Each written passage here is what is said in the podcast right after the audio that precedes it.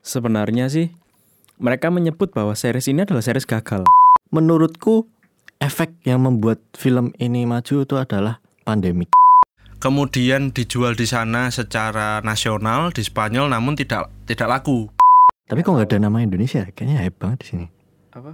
Tapi kok nggak ada nama Indonesia gitu. Perang. Kan kita nontonnya Oh, kita bacakan nontonnya- dari Nonton kan bacakan ya. Ini. Makanya nggak terhitung. layar 10 10 1. Heeh. Layar 192 Jangan, jangan disebut, jangan disebut nanti 801 diblokir eh, eh guys jangan disebut nanti diblokir.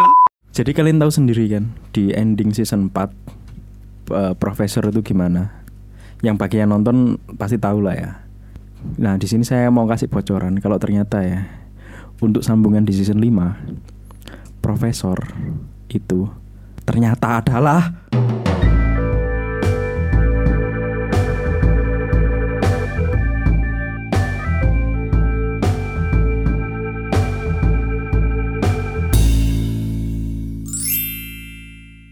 Kalau menurut kalian sendiri apa yang membuat ini pendapat pribadi aja ya. Apa yang membuat akhirnya series ini menjadi menarik untuk ditonton dan menjadi booming di seluruh dunia. Ini menurut kalian kenapa emang?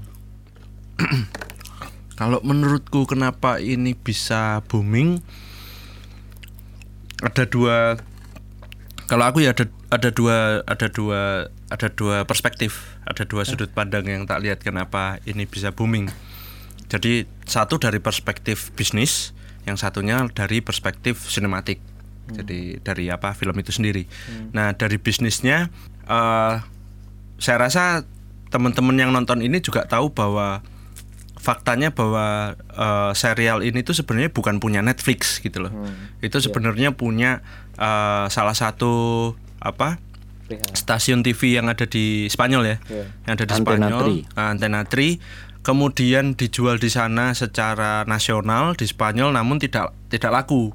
Kemudian katanya malah banyak dari luar yang sering nonton eh, series itu. Kemudian Netflix membaca peluang itu, kemudian eh, diambillah Netflix. Kemudian diedit ulang sampai itulah mengapa di season 1 sama season 2 episodenya banyak. Karena eh, secara durasinya berbeda dengan standarnya Netflix. Nah, dari bisnis sih eh, perspektifku kenapa bisa booming ya dari itu. Akhirnya kan eh, penonton bertanya-tanya toh, series ap- apa serial apa nih kok Netflix sampai mau ngambil? Katanya nggak laku, tapi kok diambil Netflix jadi booming. Nah, dari bisnisnya sih aku nontonnya seperti itu. Eh, kemudian setelah nontonnya, pertama sendiri nonton, ketika nonton season 1 eh pembentukan karakter itu menurutku ya pembentukan karakter protagonis itu membuatku terkesima. Jadi kayak contoh profesor terus contoh ada Berlin. Aku paling suka sama profesor sama Berlin sih. Di mana eh, tokoh-tokoh itu membuat kita tetap tahan di durasi dengan konfliknya yang setiap episode ada konflik, kemudian setiap episode ada ketegangan, ada penjelasan, kemudian alurnya yang maju mundur. Awalnya nggak dikasih tahu, terus tiba-tiba contoh Berlin bisa melakukan sesuatu atau mereka bisa melakukan sesuatu, ternyata tiba-tiba flashback, oh mereka belajar, Nah, kayak gitu kan, wah anjing nggak kepikiran. Nah Yeah. itu itu secara sinematik menurutku asik banget dan yang paling yang paling aku suka series ini eh, mungkin series-series yang lain juga ada ya tapi yang paling aku suka di sini adalah eh, endingnya atau cliffhanger yang mereka kasih iya jadi Iya. Kuat banget. Dahsyat, iya. tuh, dahsyat. Bikin Jadi kamu nggak bisa tidur, pengen lanjut terus. jadi nonton selalu selalu melek sampai selesai lah Iya. itu tuh membuat seperti kayak hidangan makan tuh kamu udah suapan terakhir tapi masih enak akhirnya nambah lagi Hmm, nah menurutku iya, su- menurutku sih secara sinematik itu jadi kenapa uh, series ini bisa langsung membooming ya itu terus kemudian mau to mod ya akhirnya Hmm. booming gitu Iya, sih Kalau menurutku itu ya terlepas itu dari strategi Netflix sendiri ya. Hmm. Netflix kan sekarang banyak ngambil original story dari seri-seri luar negeri, dari Denmark, terus dari Jerman, Jerman terus kalau dari Jerman tuh nggak salah ada judulnya Dark kayaknya. Pokoknya itu. Eh, peteng. ya seri-seri yang potensial di Europe Ah. terus mereka olah lagi mereka remake lagi mereka lanjutkan Hmm. Ya itu terlepas dari strateginya. Tapi kalau menurut saya La Casa de Papel ini emang ya suatu cerita yang unik lah untuk kisah pencurian gitu. Hmm. sama kemakan ini aja efek promosi. Kalau aku sih ya kalau aku sih ya jujur jujur ya jujur aku adalah korban ini promosinya. Dari? Dari media sosial karena teman-teman update sehingga Iya. kepo gitu ya. Iya, jadi kan update lah, kita story apa apa apa. Kebetulan temanku ada yang nonton Netflix, terus oh apa nih apa nih, penasaran nonton ternyata menarik gitu kan. Iya. Terus emang banyak sih orang yang ngikutin Ya. secara dadakan. dan menurutku efek yang membuat film ini maju itu adalah pandemik. itu nggak bisa dilepaskan dari pandemi. Iya, Iya, sih. iya. Secara logika ya. Benar-benar. Secara Gak logika. cuma ini aja ya banyak ya beberapa series yang kebe- yang awalnya tidak terdengar gitu. Iya. tidak orang nggak ngerti iya apa sih lu Tiba-tiba semua orang nonton series Oh, gitu. tiba-tiba Iya. semua orang nonton series lu Iya, kayak ini sangat terbantu oleh pandemik. Yang pertama, ya banyak negara di lockdown. Banyak- eh, tapi sebelum terbatas. pandemi juga anu loh ya juga juga udah naik series Iya, ini kan Karena eh, Iya. pandemik ini kan eh, mulainya ketika season 4 karena Iya. season 1 2 3 itu sebelum pandemik, sebelum corona menyerang. Eh, Ya oke lah. Tapi kan setelah itu orang jadi nonton Ya, lagi dong. iya, dari yang pengikut awal lah Iya. istilah, istilahnya ya. Pengikut- membuat, eh, membuat lebih banyak ini fans baru lah ya Ya fans baru yang nonton Iya. mau nggak mau nonton dari season 1 walaupun itu rilisnya sebenarnya syutingnya udah selesai dari Iya. 2017 kan lama banget itu. Iya. Nah, dari 2017 sampai baru terkenal 2020 itu kan gara-gara ya orang sekarang aksesnya terbatas. Mau nggak mau pilih tontonan mereka nonton series terus banyak platform-platform sekarang yang punya keuntungan besar kan income-nya jadi besar gara-gara semua semua akses sudah nggak boleh gitu kan. Ya itu menurutku gara efek-efek pandemik juga sih Oke. kalau dibilang season 1 ini berhasil atau tidak berhasil di TV Spanyol itu penontonnya 4 juta 4 juta di Spanyol Dan itu nasional ya. ya belum, nasional Belum, luar belum negeri belum ya. itu belum Hmm. belum hitungan Netflix ya hitungan TV mereka yang nonton 4 juta habis itu mereka drop sampai 50% persen dan ke 2 juta penonton di season kedua sampai langsung turun drastis sampai mereka pikir oke lah kita stop kita tamat di sini gitu. Iya. kayak tiba-tiba mereka nggak punya pekerjaan gitu loh. Eh, kalau men- kalau menurutku sendiri ya yang dilansir eh, dari dari kru, dari eh, produser, dari sutradara sebenarnya sih mereka menyebut bahwa series ini adalah series gagal.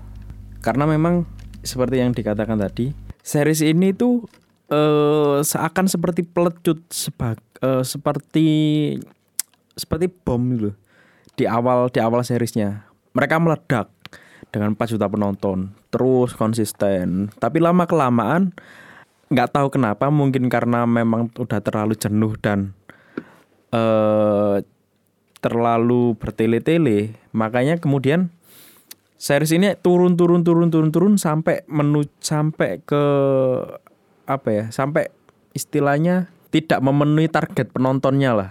Di Spanyol apalagi. Nasional, Nah, itu makanya eh, kreatornya sendiri pun menyebut bahwa ini adalah series gagal. Karena mereka beranggapan bahwa wah, kita berarti ya wis. End di Eh, eh, apa selesai season 2. se- selesai di season 2 gitu. Cuma eh kalau di nah kemudian balik lagi eh kenapa ini bisa booming di season 1 dan juga di di awal-awal kemunculannya? Karena kreatornya mengatakan bahwa mereka ingin membuat sebuah eh series sebuah tayangan yang berbeda di mana mereka menampilkan eh, dua sisi dua sisi tontonan. Seperti kalau kita tahu bahwa film laga film action itu kebanyakan hanya dar dar dor dar dar dor tanpa ada maksud yang jelas tan dan dangkal gitu loh. Yang penting action, yang penting gelut, yang penting itu efeknya wah wah wah, wah gitu. Dan kemudian juga di satu sisi mereka menggabungkan eh, unsur-unsur romantik, unsur-unsur drama, unsur-unsur sen- sek- sensual di mana sensual bukan seksual ya, seks di setiap sensual. episodenya jangan dilupakan itu pemanis. Tapi tapi itu emang jurus utama. Iya. Jangan lupa dulu Game of Thrones juga gitu. Iya. Iya. Itu Awal-awal emang itu salah, season salah satu dulu, salah satu ngentang-ngendung, ngentang-ngendung. salah satu salah satu faktor pemikatnya kan juga itu. Iya. loh. Itu salah satu jurus ru- Heeh. apa ru- eh, ramuannya. Heeh. Racikannya. di mana mereka me- ya itu menggabungkan film-film eh, sensual romantik terus drama yang kebanyakan membosankan loh. Iya. Namun di dalam La Casa de Papel mereka menggabungkan itu.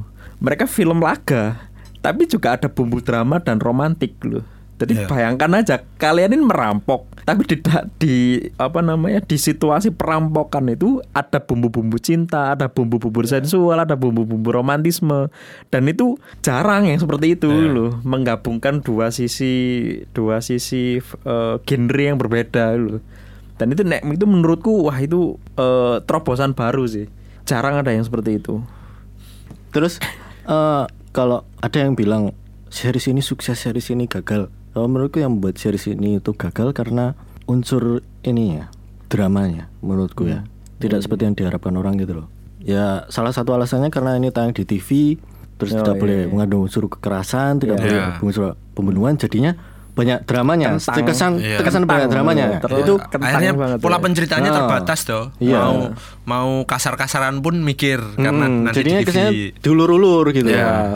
Ibaratnya banyak lah kita temuin di season 1 ya ini kritikku menurutku ya jeleknya season 1 itu banyakkan dramanya. Hmm. Jadi ketika kamu mau dibunuh ini bacotnya lama ini dan akhirnya mesti nggak jadi dibunuh gitu Iya. sampai itu gregetannya tuh hilang aku pertama nonton ini kayak wah anjing mati nih mati mati mati. Hmm. eh ternyata nggak mati. Dan itu kebiasaan kayak gitu gitu. Terus jadi ketika muncul adegan yang bener-bener misalnya nodong pistol itu ya Hmm. seharusnya mati. Alah ini mesti nggak jadi mati. Ya tenan toh. Hmm. jadi banyak unsur-unsur drama yang terkesan untuk memanjangkan karena iya, durasinya karena gitu berulang-ulang makanya penonton pun alah paling ora mungkin. Hmm. paling gak jadi loh. Kalau drama-drama yang paling klise yang paling aku sebel tuh ini, misalnya inspektur ya. Ini mesti Eh, inspektur habis nelpon profesor. eh. Salva. Bentar, coba lu profesor. Salva, apakah bisa kita bertemu di kafe? Nah, itu kan kayak klise gitu sampai aku bisa nebak. Ini mesti telepon Salva. Nah, tahu tenang gitu kan. Jadi dramanya tuh kurang pas gitu loh. Jadi bertele-tele, nggak seperti orang orang harapkan gitu. Iya. Kalau menurutku sendiri, perspektifku di eh, season 1 ini yang mungkin sedikit menyeret ke season 2 ya karena memang eh, setnya sama. Menurutku yang kurang yang kurang dari season 1 ini aku komen jeleknya dulu ya. Jadi universe-nya yang kurang kerasa. Jadi seperti film ini hanya berlangsung di eh, percetakan uang dan di luar percetakan uang. Oh, iya, Padahal percetakan uang itu kan ada di sebuah negara toh. iya. oh iya Terus iya benar-benar negara itu kan pasti perlindungannya eh, ketat toh walaupun memang eh, sepengetahuanku ya, sepengetahuanku walaupun memang sudah ada apa eh, peraturannya sendiri, apa alurnya seperti apa, mungkin kan dari eh, inspektur dulu mungkin nanti kalau nggak bisa turun ke mana turun ke mana, tapi alur ceritanya kalau nggak salah sampai 11 hari lebih ya. Hmm, di, iya iya di, di set, dalam, set itu di set itu di dalam itu. Menurutku universe eh, Spanyolnya atau universe negara itu tuh tidak terbangun gitu loh. Masa pencuri yang sampai berhari-hari dari pihak kepolisian cuman kayak gitu masa nggak ada dari pihak militer nah aku Ya. aku sih personalku mikirnya gitu Iya, gitu. jadi akhirnya eh, terbatas ceritanya antara antara pihak eh, pencuri profesor kemudian dengan pihak polisi yang dipimpin oleh Raquel. Padahal di atas semua itu kan ada Spanyol. Nah, Iya, kenapa iya. kok tidak ada Spanyol yang apa kita liatin lah di di penduduk Spanyol bahwa melihat berita yang begitu kan beritanya cuman kelihatan waktu Raquel sama Salva ada di kafe Ya. Iya kan sih. kelihatannya gitu di, dipaksa di satu scene gitu Iya, universe-nya kurang rame. Heeh, universe-nya kurang kurang kerasa menurutku sih itu tapi Untuk logika 11 hari di situ loh. ya makanya itu terlalu lama untuk hanya bertindak seperti itu, itu saja karena nek membicarakan eh, keamanan kan keamanan publik prioritas utama toh istilahnya tapi kenapa kok bala bantuannya cuma gitu-gitu doang aku sih mikirnya gitu terus eh, yang membuat membuat membuatku positifnya yang membuatku in- eh, di di series ini betah adalah mungkin kalau teman-teman pernah nonton Ocean Eleven Iya.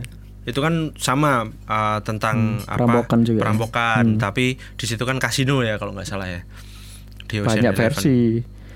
Ocean Itulah. Eleven, iya banyak versi. kasino yang Ya, awal Intinya yang awal. perampokan ya perampokan Tapi dengan taktik yang hampir sama Ah, kayak gini. ah, ya, hampir sama gitu kan nah cuman yang nggak kurasain di Ocean Eleven adalah bagaimana penjelasan secara detail gitu loh jadi Oh, iya, Ocean iya. Eleven tiba-tiba ya wis karena Ah, terbatas durasi iya, toh. iya. Jadi ya wis tiba-tiba dia ngene terus kemudian penjelasannya sedikit nggak dijelasin bahwa bagaimana dia belajar, Hmm. bagaimana ini. Nah, sementara di sini tuh detail banget. Ya. Detail banget bahkan bagaimana apa eh, mereka mencetak uang, Hmm. kemudian berapa waktu lama waktu yang dibutuhkan, kemudian bahkan sampai profesor tahu eh, hukum-hukumnya sehingga bisa mempermainkan polisi Hmm. sehingga bisa me- menambah waktu Iya, iya. dalam mencetak uang. Jadi menurutku eh, ini nggak nggak ini bukan series yang asal-asal ngawur gitu loh. Ah, ini bener mbuh aku nggak tahu ya apakah film ini berdasarkan riset yang begitu ketat sampai bener-bener sesuai dengan dunia nyata atau enggak. Tapi aku ngerasanya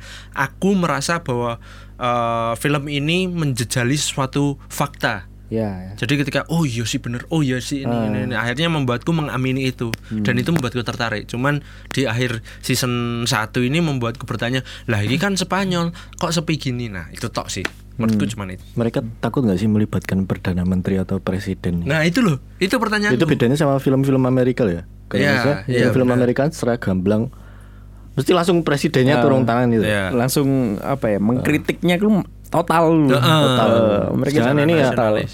presidennya itu dilompati tiba-tiba mereka bawa nama-nama Europol, Ya, Ya. Euro polisi itu kan atau Interpol Iya. ya. benar benar benar. Nah itulah ada ada salah satu apa ya plot hole lah menurutku. Ada hole-nya itu di situ ya. Mungkin karena awalnya belum diangkat Netflix terbatas dana lah atau semacamnya mungkin ya.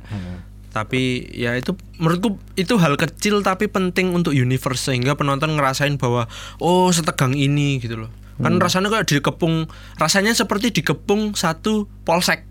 Iya. Jadi Iya, iya, tidak iya. seperti dikepung Polsek Polseknya pindah nih. Iya, jadi kayak pindah. istilahnya Polsek Bantul gitu. Pindah di depan apa percetakan uang. uang. Jadi tidak seperti dikepung satu negara gitu loh. Hmm. itu kalau lebih lama lagi dalam bisa beranak pinak. gitu. Iya. Nah, itu sih. Ya itu sih kurang lebih seperti itu. Aku pengen tahu gimana mereka keluarnya. Oh, Wes itu in- tok. informasi Eh, bagaimana yes. keluarnya. Aku ya. pengen tahu itu hal paling penting. Coba bayangin masuk dengan cara seperti itu, merampok 11 hari. Terus banyak drama di situ. Kira-kira keluarnya gimana sih lu? Lah, Jadinya tuh penonton pengen tahu gimana mereka tuh keluar. eh, iya. Tapi Lah, itu. Terjebak episode-episode. Eh, tapi itu juga ini jadi bisa jadi ujung tombak bisa jadi burang. ya. Eh, kalau kalau eh, ujung tombaknya ya memang kalau eh, yang nonton edik dan yang nonton adalah eh, penikmat, ya oke itu bisa jadi ujung tombak. Tapi kalau penontonnya hanya untuk mencari eh, apa namanya hiburan, mencari waktu senggang ya. Kalau bertele-tele seperti itu dan tidak tidak apa tidak kunjung keluar dan tidak jelas nih keluarnya gimana ya, penonton akan males loh. Iya. ya menurutku yang jadikan penonton tuh jadi edik itu sebenarnya cliffhanger-nya sih. Kecerdasannya Netflix sih eh, cliffhanger itu. karena Parah memang ya itu bagaimana memperlakukan series untuk bisa membuat penontonnya itu edik ya seperti itu loh. Iya, itu ya, itu rumus paten lah di mana-mana gitu. Parah. Apa menuntun orang untuk nonton ke next episode ya itu hanya itu rumusnya. Di mana-mana Hmm. gitu.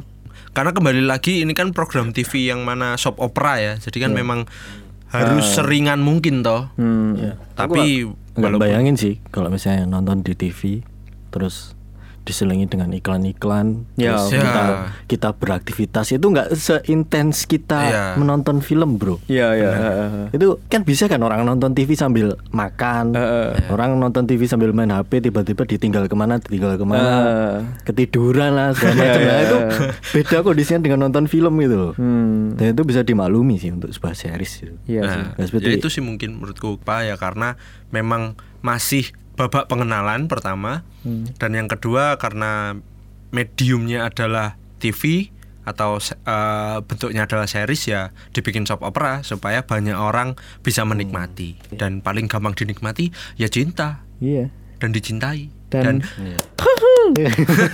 Oh iya. oh iya. mantap mantap Oh iya. Oke, tapi eh, setelah pembahasan kita tadi yang sangat serius ya, kita bahas tentang scene satu ya.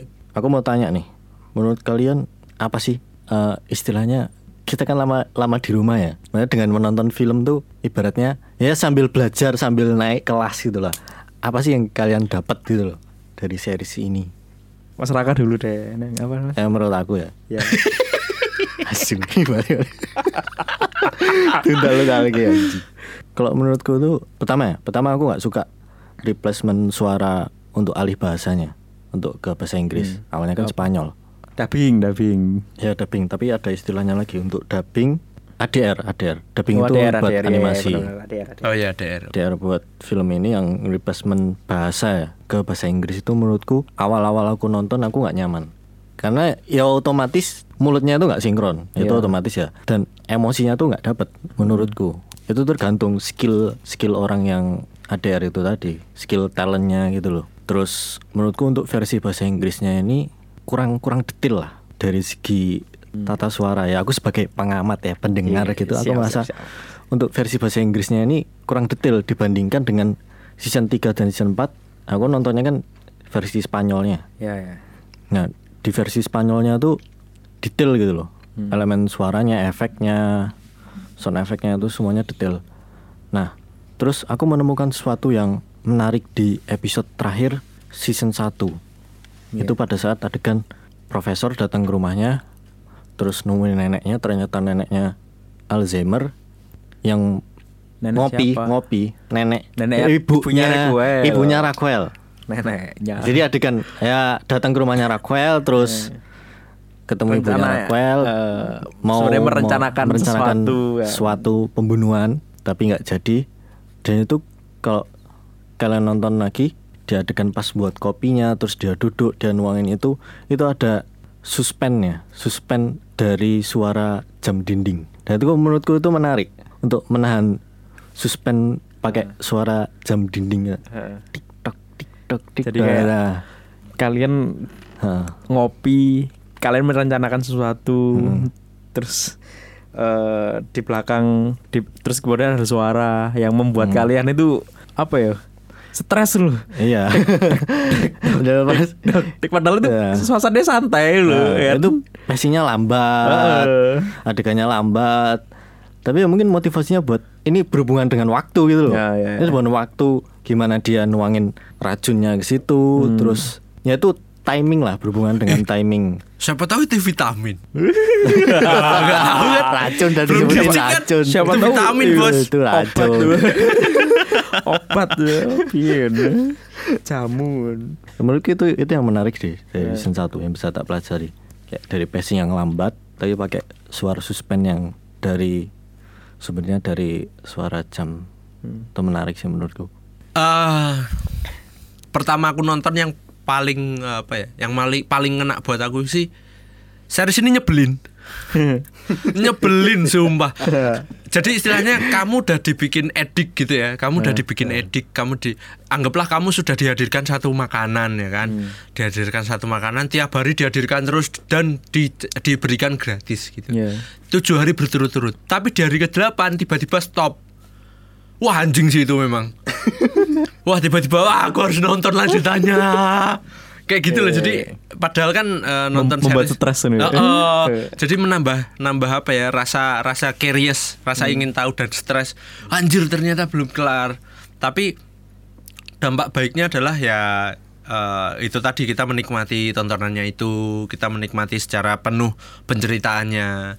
Cuman ya eh, efek buruknya ya itu membuat adiktif ke kita sampai eh, tidak meluangkan waktu secara tepat lah istilahnya yang harusnya ngapain malah kita melek malam sampai pagi buat nonton itu karena apa cliffhanger yang Ya kayak kejutan kayak barusan itu tadi.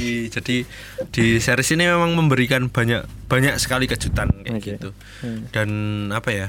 Yang itu itu eh, first impressionnya menyebalkan, tapi dibalik menyebalkan itu saya cukup senang dengan penceritaan di film ini.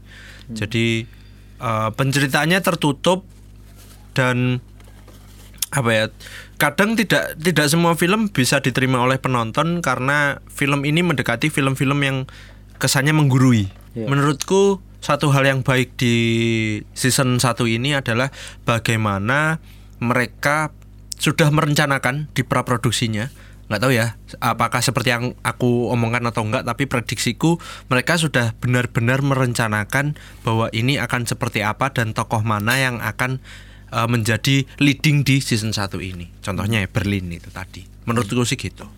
Itu sih. Kalau saya sih ini simpel aja sebenarnya. Eh mungkin sebagian dari kita eh merasa asing dia menonton sebuah tayangan, apalagi dengan bahasa Spanyol dulu. Mungkin dalam eh experience menontonnya kalian atau semua yang mendengarkan ini kan mungkin sangat jarang loh mendengar eh apa namanya sebuah film ataupun sebuah series tayangan. Tapi didialogkan dengan bukan bahasa bukan bahasa Inggris sepenuhnya. Merasa apa ya, experience saya beda loh. Kalau saya sih membuat saya tuh paham beberapa bahasa Spanyol kayak hola amigo. Hola amigo. Adios. Buenos dias. Sama yang paling fenomenal la puta ama. La la puta. Artinya apa? artinya elek ya. Jangan diartikan lah. Pokoknya Ada jelek aja. ya. Jadi kan ya kita sama belajar juga belajar bahasa Spanyol meskipun belajarnya amigo. sing sing elek-elek. ya pasti lah, pokoknya setiap ketemu orang, "Hola amigo." Jadi keren lu, sangar lu. Bahasa di bahasa Spanyol lu. Ya itu buat buat ya udah genda saya dapatkan itu bisa bahasa Spanyol weh.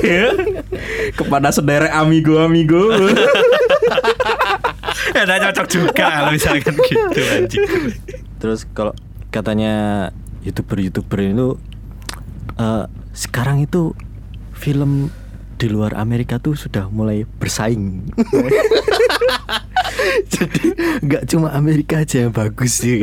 kalau katanya itu Bien Ket Bien dia Padahal banyak gitu loh series-series saya ngomong series-series dari Prancis, dari Korea Ket gitu.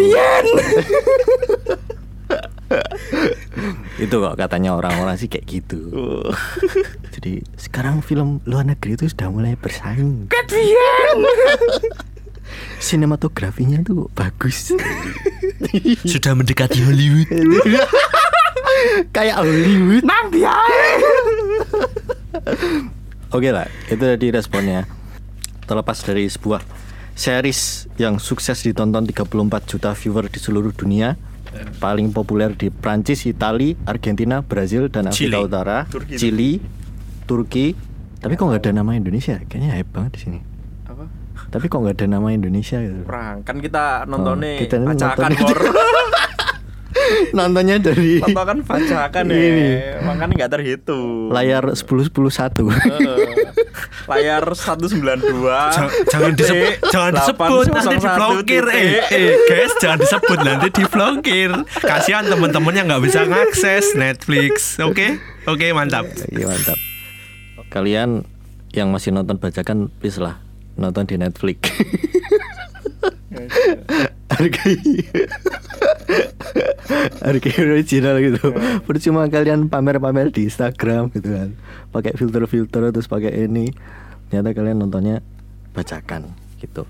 Oke, buat teman-teman yang masih tertarik dengan obrolan kita, yang masih tertarik dengan apresiasi kita terhadap film ini, La Casa de Papel Tepuk tangan dulu. Ada efek sound efek tepuk tangan.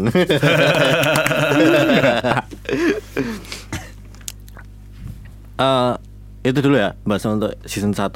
Nanti next video Next net- audio.